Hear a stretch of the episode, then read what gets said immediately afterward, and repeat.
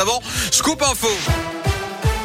Et l'actu dans l'un, elle m'a connaît avec vous, Colin Cotte. Colin, bonjour. Bonjour Yannick, bonjour à tous. À la une de l'actualité, la grosse frayeur des proches d'un habitant de Perona. Hier, son épouse a signalé sa disparition dans la matinée, averti de son absence au travail ce jour-là.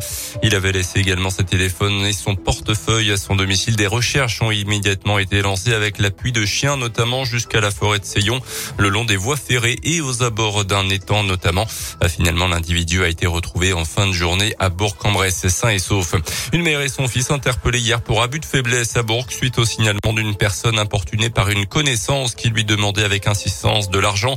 L'enquête a mis en évidence trois autres victimes dans cette affaire. Les suspects placés en garde à vue ont reconnu les faits. Le préjudice total est estimé à plus de 200 000 euros.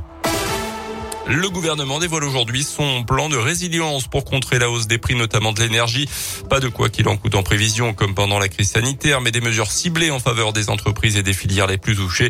Des mesures en faveur également des foyers les plus modestes sont aussi à l'étude. La situation en Ukraine, Moscou annonce des négociations aujourd'hui autour d'une éventuelle neutralité de l'Ukraine. Hier, 20 000 personnes ont réussi à quitter Mariupol assiégé par les Russes depuis plusieurs jours. Le président Zelensky doit s'adresser en début d'après-midi par visio aux élus du Congrès aux États-Unis et demander une nouvelle fois la mise en place d'une zone d'exclusion aérienne au-dessus de son pays. Une option pour l'instant refusée par les pays occidentaux. La courbe épidémique va remonter dans les 10 à 15 prochains jours. Avertissement lancé par le ministre de la Santé, Olivier Véran. Ce matin, l'épidémie de Covid-19 n'est pas terminée, avait annoncé hier le conseil scientifique.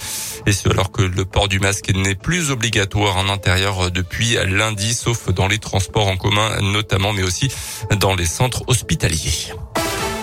Euh, les sports avec le basket et la Gielbourg qui a raté une belle opportunité hier soir de mettre un pied, voire plus en huitième de finale de recoupe défaite à Bursasport 96-89. La Giel menait pourtant de 16 points dans le troisième carton avant de se faire dépasser. On écoute la réaction du président de la Giel, Julien Desbottes au micro de Scoop de Didier Verté. On a fait, je pense, vraiment un match de qualité. Euh, voilà, euh, face à une équipe qui jouait aussi sa peau en Turquie avec une salle pleine, une ambiance énorme. Bon, je dirais que sur ce match-là, globalement, on peut toujours avoir quelques regrets, mais bon, ça va s'apprécier à l'échelle d'une saison. Donc euh, à nous de repartir de l'avant. On reçoit Ulm qui est une équipe qui, qui paraît abordable. Si on, on, a gardé le point d'avérage contre cette équipe de Boursasport, voilà, c'est voilà, moi je reste je reste confiant et bon, si je suis assez content de la prestation qu'on a réalisée ce soir malgré tout.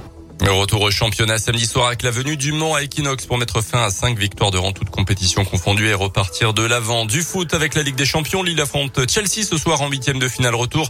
Les nordistes avaient été battus 2-0 à l'aller en Angleterre. Hier, l'Atlético de Madrid et le Benfica à Lisbonne se sont qualifiés pour les quarts de finale de cette Ligue des Champions 2022. Merci.